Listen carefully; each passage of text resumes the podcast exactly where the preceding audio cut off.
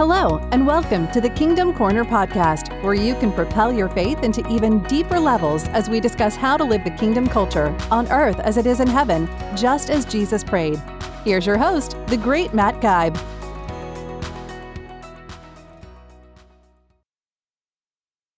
Good day, good day, Kingdom Corner podcast devotees.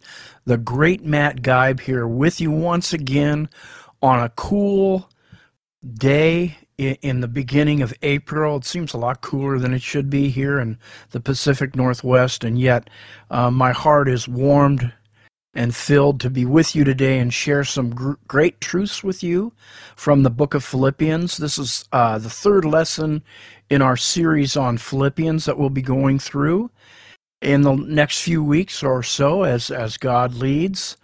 And the last time we were together, we went through chapter 1 uh, verses 1 through 11, Fellowship in the Gospel.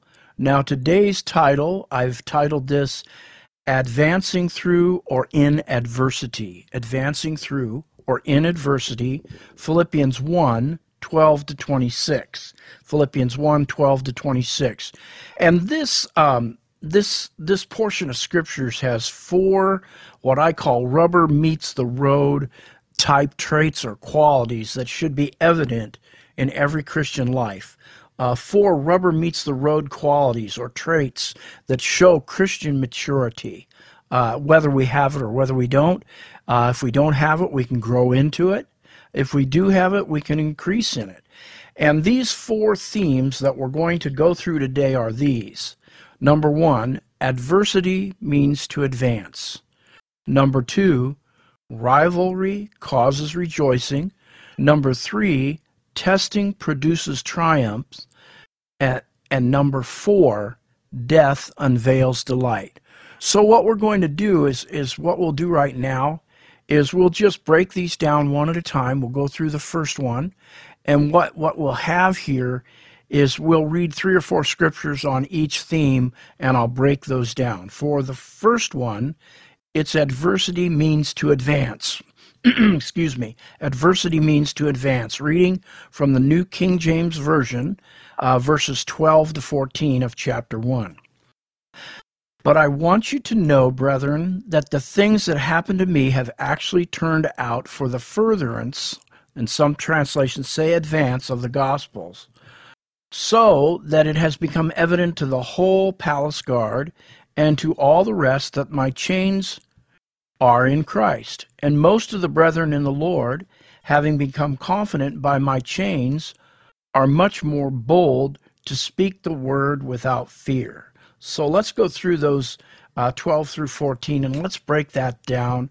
Adversity means to advance. Um, and when we're under adversity, we have the opportunity to advance. Um, sometimes I'd say for a lot of us, uh, especially when we're first walking with the Lord, uh, we don't always advance too easily when there's an obstacle or a trial or adversity in the way, but that is what God desires for us to do is to advance through adversity. That's what Paul was doing here. Paul was in the trial of being under house arrest there in Rome when he wrote this epistle, and yet he was still advancing in, in the gospel. He was still showing uh, you know, furtherance of the gospel and advancing the gospel.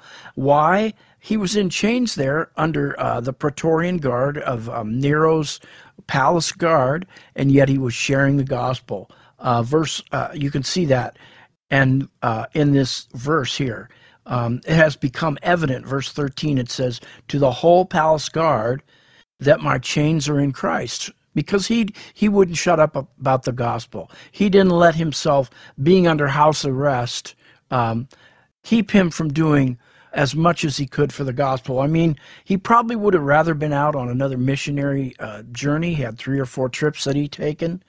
Um, but he, like he said in Romans also, he was allowing all things to work together for the gospel's good, for the good of the gospel. Uh, all things work together for those that are in Christ.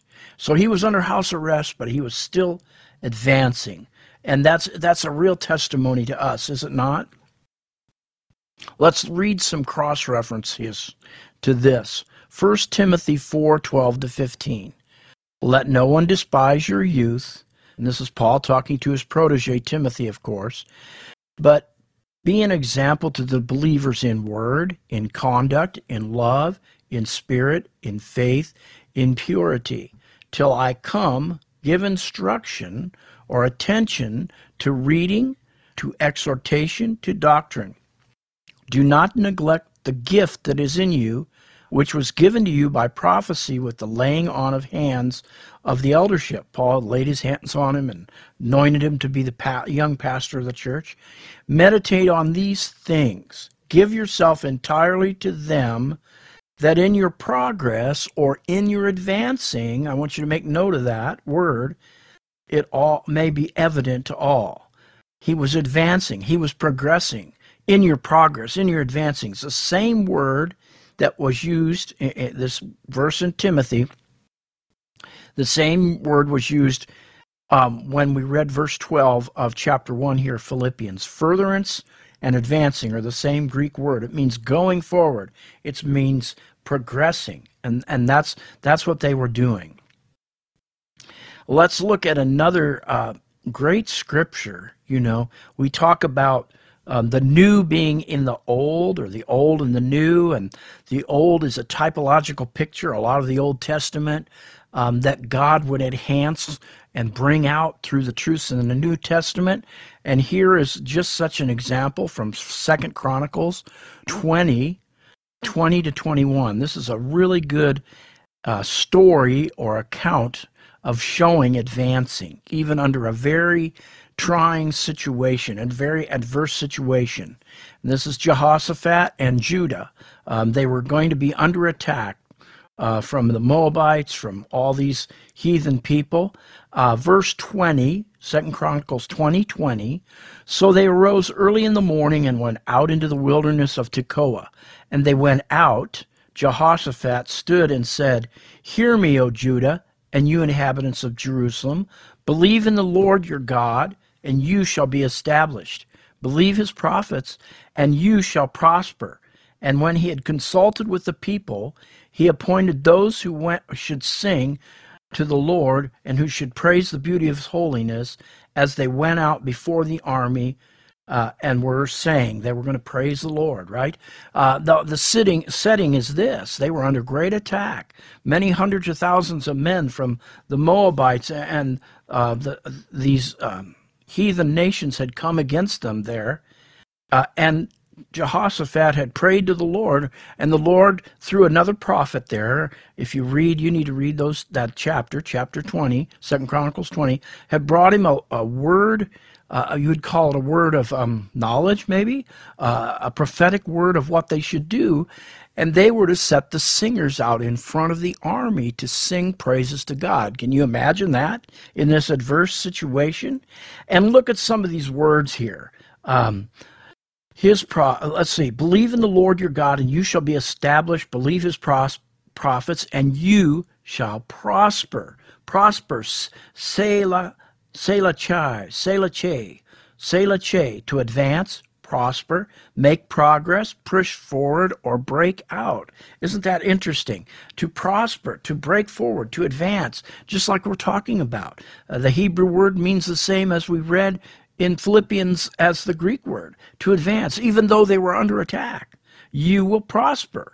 As you put as you begin to concentrate and worship the Lord, you're going to prosper in this trial, right? And so then let's go on. Um, and when he had consulted with the people, he appointed those who should sing, that is, the singers, to the Lord, and who should praise the beauty of his holiness as they went out before. Now, that's a key phrase went out before the army, okay? Went out before, yasa, yatsa, to proceed, to move forward, in front, to advance. Same kind of concept, same kind of thing as advancing and they were advancing for certain in adversity. Hundreds of thousands of you know the enemy had gathered against them, and what what was what was the strategy that God asked them to to Im- implement through the prophet? But to go out and have singers sing praises to God. And what happened?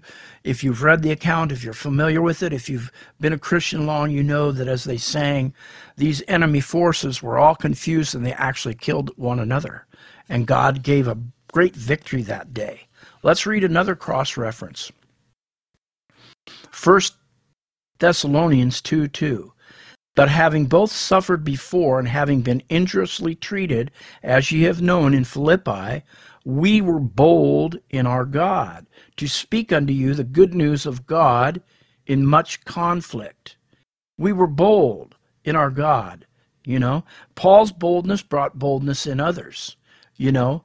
Most of the brethren in the Lord became confident of my chains, it says uh, Philippians 1.14, I'm referring back, and are much more bold to speak the word. Why? Because they saw how Paul was being used of God to bring, you know, the Praetorian Guard to Christ. And that gave them boldness. He was an example. We were bold in our God, it said in 1 Thessalonians 2 2. Proverbs 28 1 says, The righteous are bold as a lion. The righteous are bold as a lion. And it's interesting, you know, Paul was under that adversity. Just another note here. You know, possibly, you know, God would have done it another way, but, you know, I like to think of it this way God opened the door for Paul to write three of the best letters that he had ever written Ephesians, which is one of my favorites, Colossians, and Philemon, the prison epistles, you know, eh, because he was in, in prison there under house arrest he still had somewhat of a little bit of freedom. He was able to write these these epistles. You know, he just yielded to God in that situation. He didn't he didn't let this uh, bog him down. He didn't let the advance. Uh, he he didn't let I should say the adversity stop him from advancing. You know, um, that's such a beautiful picture. So point number one: adversity means to advance. Let's go on to the next one. Rivalry causes rejoicing. That's point number two. Rivalry causes rejoicing. Let's read verses 15 to 18, Philippians 1 15 to 18. It is true that some preach Christ out of envy and rivalry, but others out of goodwill. The latter do so out of love, knowing that I am put here for the defense of the gospel. Verse 17 The former preach Christ out of selfish ambition, not sincerely, supposing that they can stir up trouble for me while I am in chains. But what does it matter? The important thing is that in every way, whether from false motives or true, whether from false motives or true, Christ is preached. And because of this, I rejoice. Wow. What a powerful statement, these verses. Rivalry causes rejoicing. Paul wasn't all caught up and worried about his ministry that he was being set aside from because others were now kind of taking his place, and some were doing it, you know, out of spite, out of envy, wrong motives. Others might have had an okay motive, but the gospel was still going forth and that's what Paul had his eye on. That's what he was thinking about. And he was re- rejoicing in that. He truly trusted God, uh, even though he was in jail, that God was still advancing the gospel. God was still doing a work. Let's read some cross references here. 1 Corinthians 3 1 to 7. 1 Corinthians 3 1 to 7. Brothers and sisters, I could not address you as people who live by the Spirit, but as people who are still worldly. Mere infants in Christ. I gave you milk, not solid food, for you were not yet ready for it. Indeed, you are still not ready. You are still worldly. There is jealousy and quarreling among you. Are you not worldly? Are you not acting like mere humans? For when one says, I'm of Paul, another says, I'm of Apollos, are you not mere human beings? What, after all, is Paul, Apollos? And what is Paul? We are only servants through whom you have come to believe, as the Lord has assigned to us each a task. I planted seed, Apollos watered it, but God has been making it grow. So neither the one who plants nor the one who waters is anything, but only God who makes things grow. So you have to first look at the condition of these two churches. Philippians was a, a really good church, and Paul had a real uh, soft place in his heart for them, a special place because they were one of the few churches that he allowed to support him. We talked about that before, and we'll talk about it again. And, you know, they didn't have a lot of problems. They might have had one minor one that we'll get into, but the Corinthian church was a mess. and they were still pretty worldly. They still looked at things and compared people with people. And, you know, I'm a Paul, I'm of Apollos, you know, and Paul, like I said, he wasn't hung up with that. He knew that, you know, the gospel was getting out there, that he had something to do, and Brother Apollos had something to do. And he wasn't in, you know, he wasn't competing with Apollos. He wasn't all worried about his status as an apostle.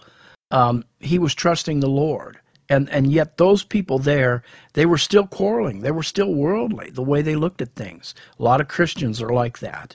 Let's look at acts 8 12 to 17 you can read that yourself.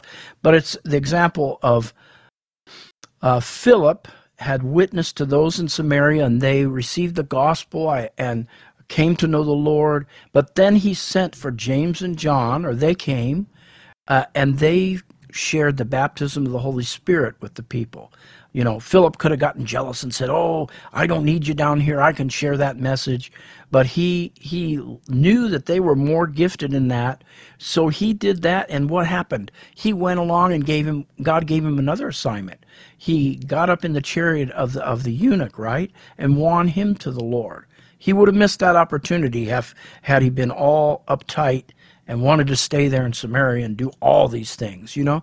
Um, that's what I'm talking about. Rivalry causes rejoicing because, you know, it's just like um, I, I like to use the example, the metaphor of a football team. Paul didn't care whether he was the quarterback, the running back. I mean, sometimes he would be because he's a head apostle, or just a lowly, you know, uh, blocking a blocking, you know, um, lineman, so to speak, for the gospel. He wasn't all t- worried about that. And so many people today are, you know. He was just yielded to God in whatever God wanted it at the moment. Um, and he wasn't all caught up in his ministry versus Apollos' ministry or, you know, Peter's ministry. I mean, uh, Romans 12.10, be devoted to one another in love. Honor one another above yourselves. Isn't that good? Galatians 5 15 to 16 talks about fruits of the flesh devour, but fruits of the Spirit bring life. Let's look at James 3 14 to 16. These are good cross, cross references for us on not getting all caught up in, in rivalry and contention, but supporting each other in the work of the ministry. But if you harbor bitty, I'm sorry, if you harbor bitter envy and selfish ambition in your hearts, do not boast about it or deny the truth. Such wisdom does not come down from heaven, but is earthy or earthly, unspiritual, demonic. But where you have envy and selfish ambition, see their selfish ambition, there you will find and devour every and all these evil practices. You know, and also in James he talks about the wisdom of God is peaceable, okay? It, it's a peaceable fruit. Um, it comes down from heaven, bringing us the peace of God. Um, and we're talking about rivalry could cause, uh, you know, great contention, but in this case, rivalry caused rejoicing for Paul because he just was taking, um, you know, glory in the fact that the gospel was still going out, even though he was in chains, and he was giving the gospel out too you know, to those Roman guards. 1 Peter 2 1, therefore rid yourselves of all malice and deceit, hypocrisy, envy, and slander of every kind. And and this point will bring it home. I wrote down here, I want the biggest tent. Because I was reminded of a series of books I had that are probably back from, you know, right after the apost- apostles all died off to present day called God's Generals. And back in the, you know, all about the great men and women of God, you know, from history. And um, it gives uh, good stories about each one, good biographies. And there's the time of what they call the latter rain, uh, back in the 40s and 50s when God was um, using different men and women to do great miracles. Lester Sumrall, A.E. Allen, William Branham. Uh, uh, I believe we could even put um, uh, who is it? I was reading about Kathryn Kuhlman today, and God was use God used them to to heal people of diseases, of broken legs. I mean, they'd be healed. Amazing miracles were taking place, and yet there were still people that were you know contentious and um, you know competing with each other. Even though God was using them greatly, they still uh, their flesh would still um, rear up in that area. They still hadn't crucified the flesh in that area, you could say. And you know, um, they a lot of them in those days they had tent meet, tents that they'd take around, or that's how they mainly did these revival meetings uh, to different uh, cities in the United States. And you know, they the, they always wanted they always wanted to have the biggest tent. So if they found out their you know the other preacher had a bigger tent, they'd actually go out and purchase another bigger tent because they, they, they wanted to be the biggest tent. They wanted to be the biggest attraction, you know. Um, they weren't so much supporting each other in some ways as competing against each other. And yet God was still using them. You know, it shows that none of us are immune to this. I mean, I could ask you, how, how are you? Um, God's called you possibly to a ministry, or you have ministries, or you have gifts, and maybe you're on the been set on the shelf for a while. Maybe you're at a new church or you just haven't had an opportunity in church you're at yet. Um, and maybe your friend came at the same time or something, and God begins to use them mightily there. How do you how do you take the success of others? It's really one of the hardest tests of Christian maturity, is it not? I don't think there's a clearer mark of Christian maturity than to be able to genuinely, like Paul did, rejoice when you're not in the limelight and your brother or sister, uh, God is really using them, you know, out out in the out in the limelight, so to speak. Um, can you genuinely rejoice when you see the success of another? Um, Ephesians 4 2. Be completely humble and gentle. Be patient, bearing one another in love. Hebrews ten twenty four. Let us consider how we may spur one another on toward love and good deeds. You know, can you take the success of others? Um, how do you feel like if you're kind of set aside for a season and one of your good friends, God is really using them? You know, how does that make you feel? Do you rejoice for them? Do you get in and intercede for them and pray for them and encourage them? Or do you kind of shrink back and you don't know what to think? Maybe you're a little hurt. You know, God gave me a word about three years ago, and I'm a 66 years young been in the ministry for since I was 16 or 17, you know, basically teaching, even pastored for a while. And, you know, he gave me a word about three years ago through a very um, man that's half my age. And God said to me, Matt, you know, uh, through this man, I'm going to make you into a ladder that people will climb on and climb over into my presence and into further truth in God. And you know, I think tw- even 20 years ago, I'd have had a hard time with that word because a ladder, what a humble place to be in. People are going to climb over me and go beyond me. That would have been hard to receive. But now, you know, God's changed my heart. I want to empower the next generation. I want to give back to those that are you know, younger than me in the faith, and I want to give of what God has given me, and I want them to go beyond where I'm at. Um, like I said, there would have been a time where I'd have had a hard time with that, and sometimes I think, you know, I'm not perfect. Maybe maybe we still do, unless, or I still do, or we still do, unless we're really checking our heart in this area. Rivalry causes rejoicing. How are you doing with that? Can you rejoice? When you see those others around you that you know you come up with in the faith god's really using them and you seem to be on the sideline for a time. Let's go on to the next uh, portion of scripture verses 19 and 20 this is the next theme. Testing produces triumph. Testing produces triumph. Triumph. For i know that this will turn out for my deliverance or salvation through your prayer and the supply of the Spirit of Jesus Christ, according to my earnest expectation and hope that in nothing I shall be ashamed, but with all boldness, as always, so now also Christ will be magnified in my body, whether by life or by death. Okay, so that's verses 19 through 20. Uh, testing produces triumph. This, when he starts out and he says, For I know this, this refers to the fact that Christ is being even more widely proclaimed due to Paul's imprisonment. And isn't that amazing? Who would have ever thought that? You know, you would have thought, oh, he's shut down because he's in prison.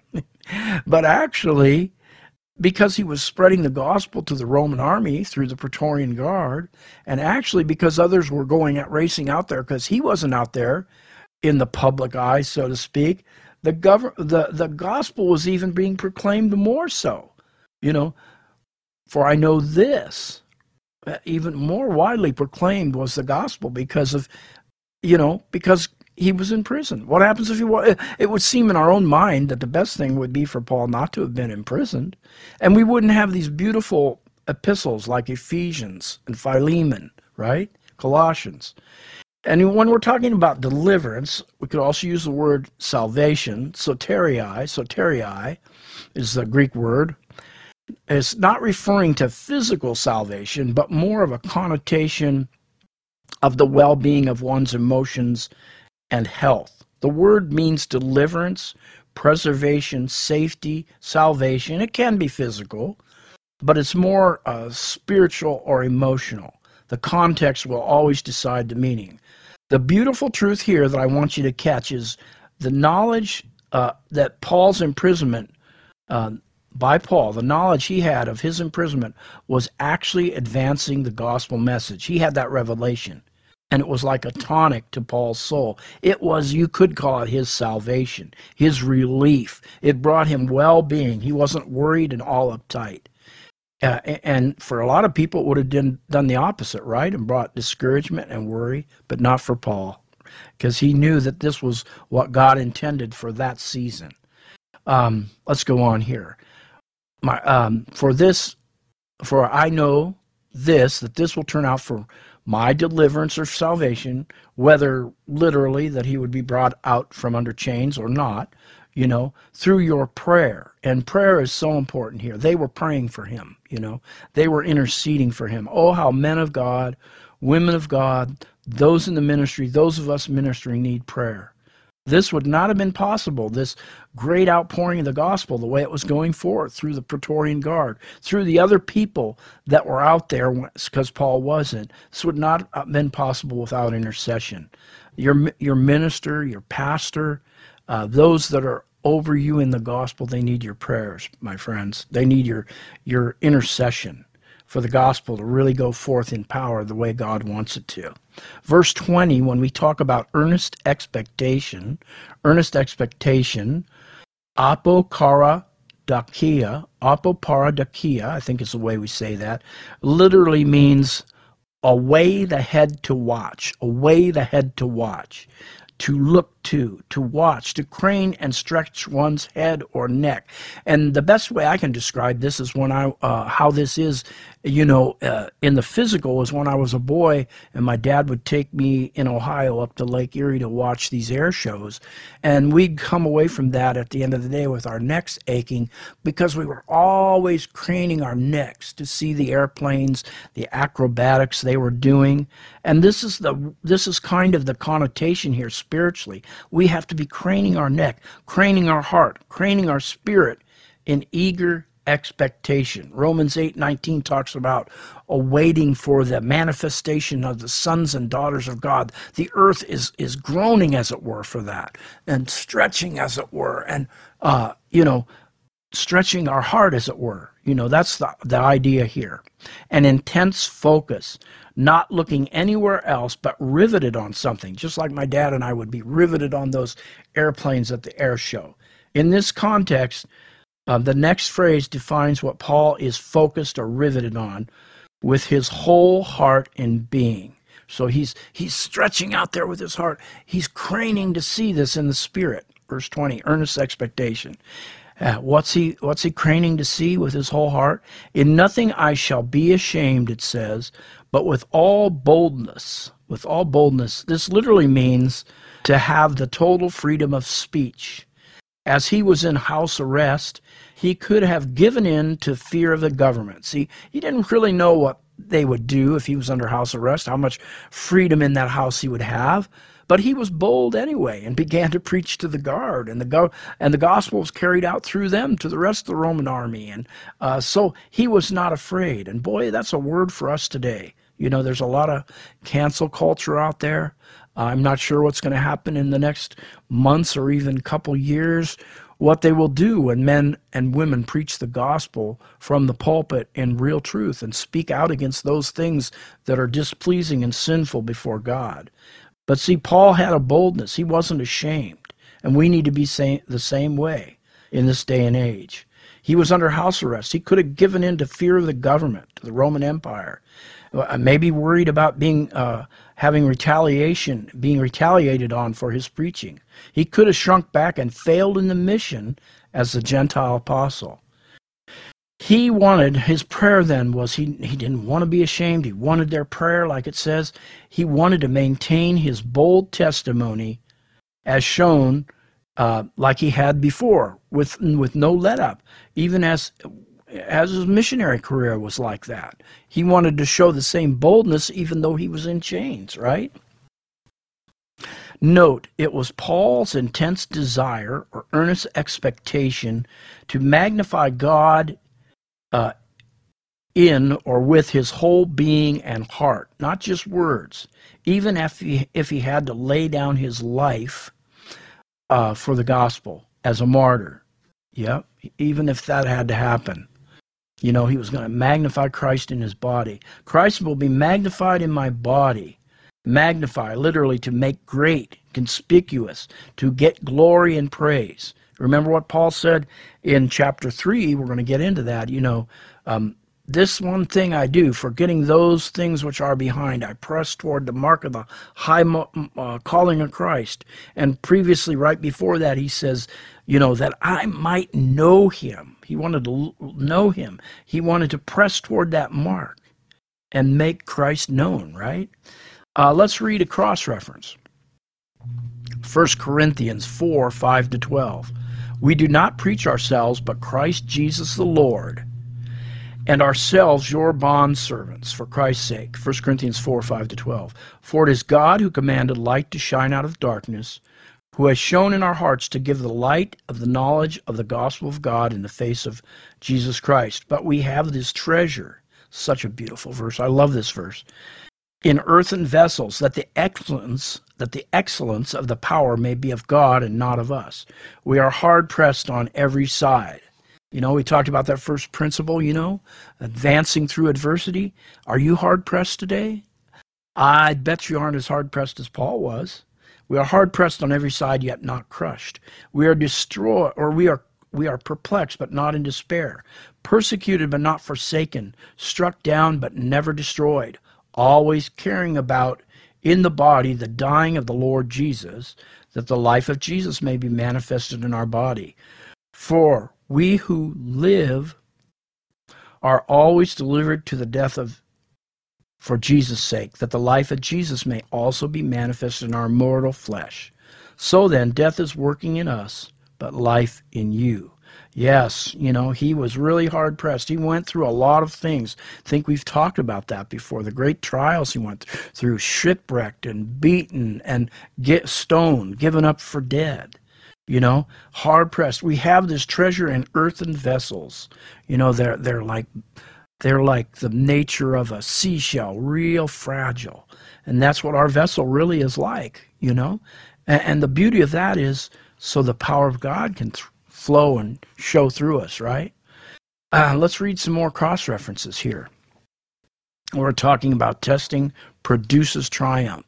Um, Job 23:10 But he knows the way that I take when he has tried me I shall come forth as gold.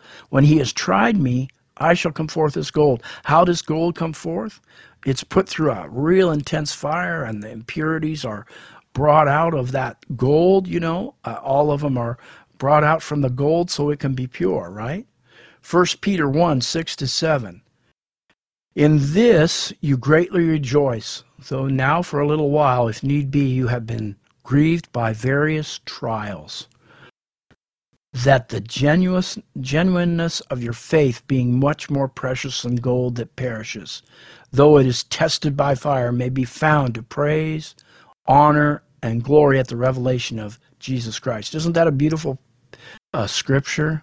We greatly rejoice, even though for a little while we're having trials, we're advancing through adversity. Why?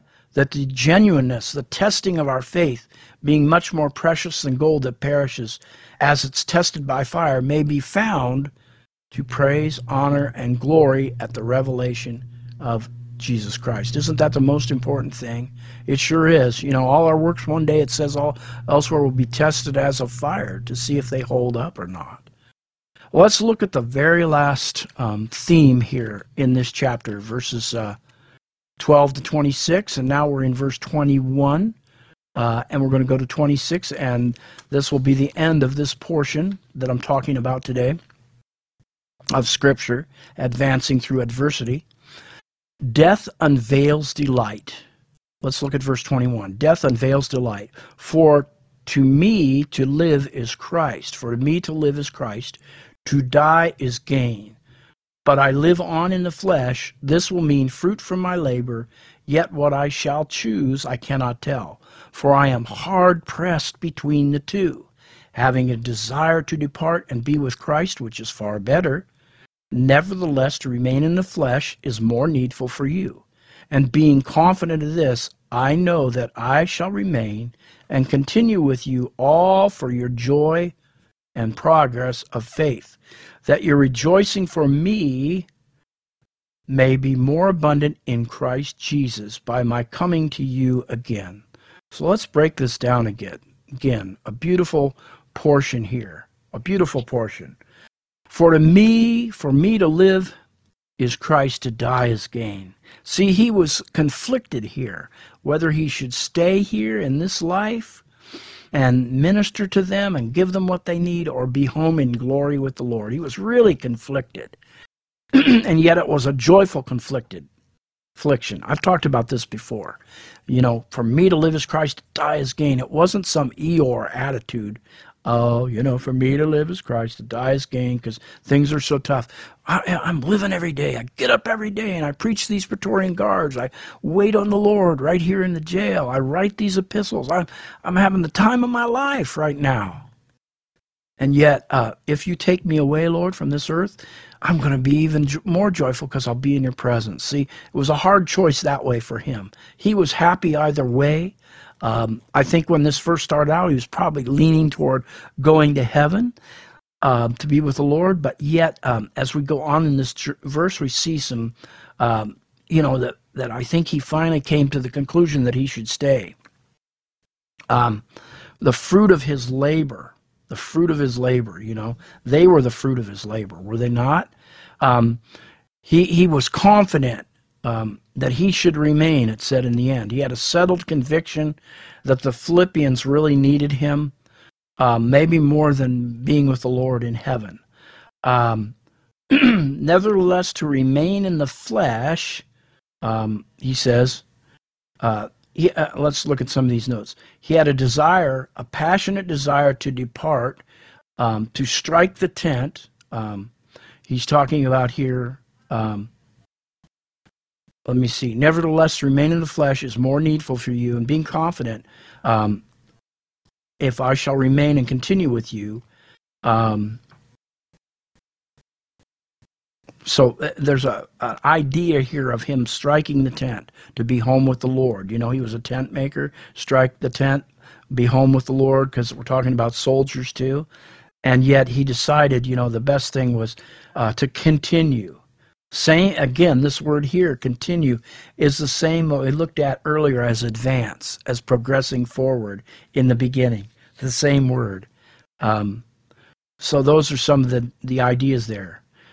He was coming to them again, to be beside them, you know, um, to be beside them and encourage them, you know. So that's those are some of the thoughts there. Let me see.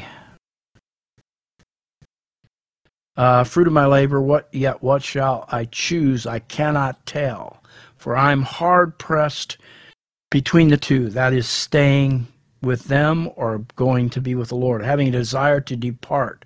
That phrase has to do with striking the tent. That's what that I I didn't get to that. I didn't. Uh, my notes were kind of off off keel there, so to speak. Or remain in the flesh, continue with them. You know, um, that's what I, that was talking about. With Christ is far better. That's a Christian's view of death, of course. Uh, however, for me to live is Christ, to die is gain. Paul's view, he was content, like I said, overjoyed either way. He was not point, pining for or, uh, you know, depressed about not getting to heaven yet. Um, and I'd ask us, what about us? Are we living such a life where we're just we just can't wait to get up and out of bed in the morning and, and do what God wants us to do and uh, do His will and see what the Lord would do with us that day. Are we are we that excited about life, fulfilled, walking out God's plan daily with excitement, and yet at the same time we're we're all ready in our hearts to go to heaven if that's what happens? You know, where are we at in our attitude that way? Colossians three four, when the Christ our life may be manifested, then also we with him shall be manifested in glory. Colossians 3 4. Acts 17 28. I'm picking up some cross references. For I love this verse. For in him, you know, Luke Luke wrote this book, but it's it's Paul speaking, I believe, and it's a quote of the Old Testament. In him we live and move and have our being. Is that the way you are? Is that the way you live? In Him I live, I move, I have my being. Every breath I breathe, I breathe in from you, Father. You know? Um, in Him we live and move and have our being. Acts 7, 17 28. To die, when we're talking about to die in this verse uh, up here, to die is gain. Literally, to have died is what this means. This is showing the state that the state of death will usher in and it will usher us into a more glorious heavenly realm. Let's read another cross reference. Uh, 1 Corinthians 5 1 to 8. 1 Corinthians 5 1 to 8. For we know that if our heavenly house, this tent, is destroyed, there's that word tent again, right? You know, we have a building from God, a house not made with hands, eternal in the heavens. For in this, in this we groan, earnestly desiring to be clothed with our habitation which is from heaven, if indeed having been clothed we shall not be found naked. For we who are in this tent groan, being burdened, not because we want to be unclothed, but we want to be further clothed with that glorious body that God is going to give us, right? That mortality may be swallowed up by life. Verse 5 Now he who has prepared us for this very thing is God, who has given us the Spirit as a guarantee. Wow. Verse 6 So we are always confident, knowing that while we are at home in the body, we are absent from the Lord. For we walk by faith and not by sight. We are confident, yes, well pleased, rather to be absent from the body and to be present with the Lord. Beautiful piece of scripture there. Um, so we're talking about death unveils the light. Let's let's put the wording this way of uh, what this is, what we're saying here, kind of a, a Greek recap. You know, um, Christ living in Paul as a motivating, energizing, pulsating principle and force that has transformed his life, his entire life and existence are in the circumference of Christ. Let me read that again. This shows that Christ was living in Paul as a motivating, energizing, pulsating principle and force that transformed his entire life and existence, one in the circumference and spirit of Christ. Remember that scripture I quoted that I might know him and the power of his resurrection uh, chapter 3, verse 10 of Philippians. Paul is God's human instrument through whom God uh, works to bring joy to the Philippians. Are you his instrument today? Are you living a motivating, energized, pulsating, uh, transformative life? Where your whole life and existence is in the circumference of Christ, where you can say, um, you know, in him I live and move and have my being. Is that the life you're living today? So let me close. Let me close. We're going to give you those four points again. I've waxed long here, but this has been a good lesson. Advancing through adversity. Philippians 1 12 to 26. The four qualities of authentic Christian faith. These cannot be faked. These are rubber meet the road qualities. Either you have them or you don't. If you don't have them today, that's okay. God is still working with you. He's going to produce them in you if you trust Him. Number one, adversity means to advance. Number two, rivalry causes rejoicing or should cause rejoicing. Number three, testing produces triumph. And number four, death unveils delight. Those are the four themes we went over today in advancing through adversity. So let me ask you some questions as we close. I want you to just uh, bow your heart and examine your heart. What do you think for you is really living? What kind of circumstance do you have to have, or do you want to have, or have to have before you can say, now I'm really living? What do you substitute, some of you may, for, for Christ in those words of Paul? For me to live as Christ, Paul said, but what do you say? For me to live as money? And then to die is to lose it all, isn't it? For me to live as fame? Uh, and if you live for fame, maybe someday you'll find they'll find your um, write up in a nice obituary. You know, we got Mo's obituaries over here. My wife has the book of some famous obituaries by different men and women, but that's all they are. I mean, people may remember them and read about them again, but they're, you know, in comparison to what we could have in Christ, they're they're forgotten. Yeah, words in a book. You know, uh, to die is a name in an obituary in the paper. Um, maybe people won't ever see it again after they read it there. To me, for me to live is pleasure. Is that what life is for you? Um, then to die is go is to go to the unknown. For me to live is health. You know, a lot of people really, you know, that they, they worship their body almost. and They get it so in shape. Maybe you have the the athletic conditioning of a of a, a world class Olympic athlete. Maybe you can't compete like that, but maybe your body's in that kind of condition. I wish mine was in better condition. Uh, but once you die, that's all there is. Or eventually your body will break down. You know, second law of thermodynamics. You see, the only thing that makes sense in this life is to say with the Apostle Paul, For me to live is Christ. Because then you can say, if you can say that with all your heart, For me to live is Christ, then you know to die is gain because you have that confidence in God. The truth about the Christian faith is that heaven begins down here. We're not looking for these outward things like money, fame, you know, pleasure, you know. That, that's not our reward. Our reward is Christ and his blessings. Ephesians 1 3 Blessed is the God and Father of our Lord Jesus Christ, who has blessed us with every spiritual blessing. I want you to catch that in heavenly places today right? For me to live as Christ with all the blessings in heavenly places, right? They're all mine. They're all promised to me. Ephesians 2 6, for he raised us from the dead along with Christ, and we are seated with him in the heavenly realms. All because we are one with Jesus Christ. Who are you living for today, my friend? Are you saying like Paul, you know, um, I want to live and move and have my being in Him. For me to live as Christ, to die as gain.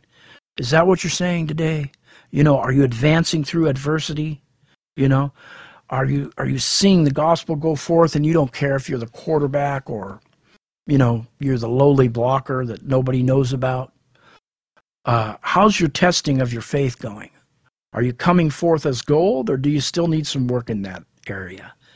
And can you really have that faith in God today that know you're totally at peace whether you're living or whether you would pass on?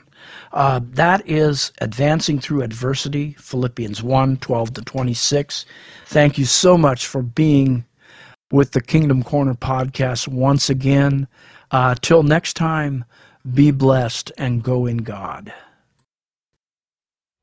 Thank you for joining us for another great discussion on the Kingdom Corner, hosted by Matt Geib. Remember to click the subscribe button so you can be notified of each new episode as it's released. To enjoy an even deeper dive into God's Word, check out Matt's new devotional book, Searching for Significance, a devotional journey through the book of Ecclesiastes.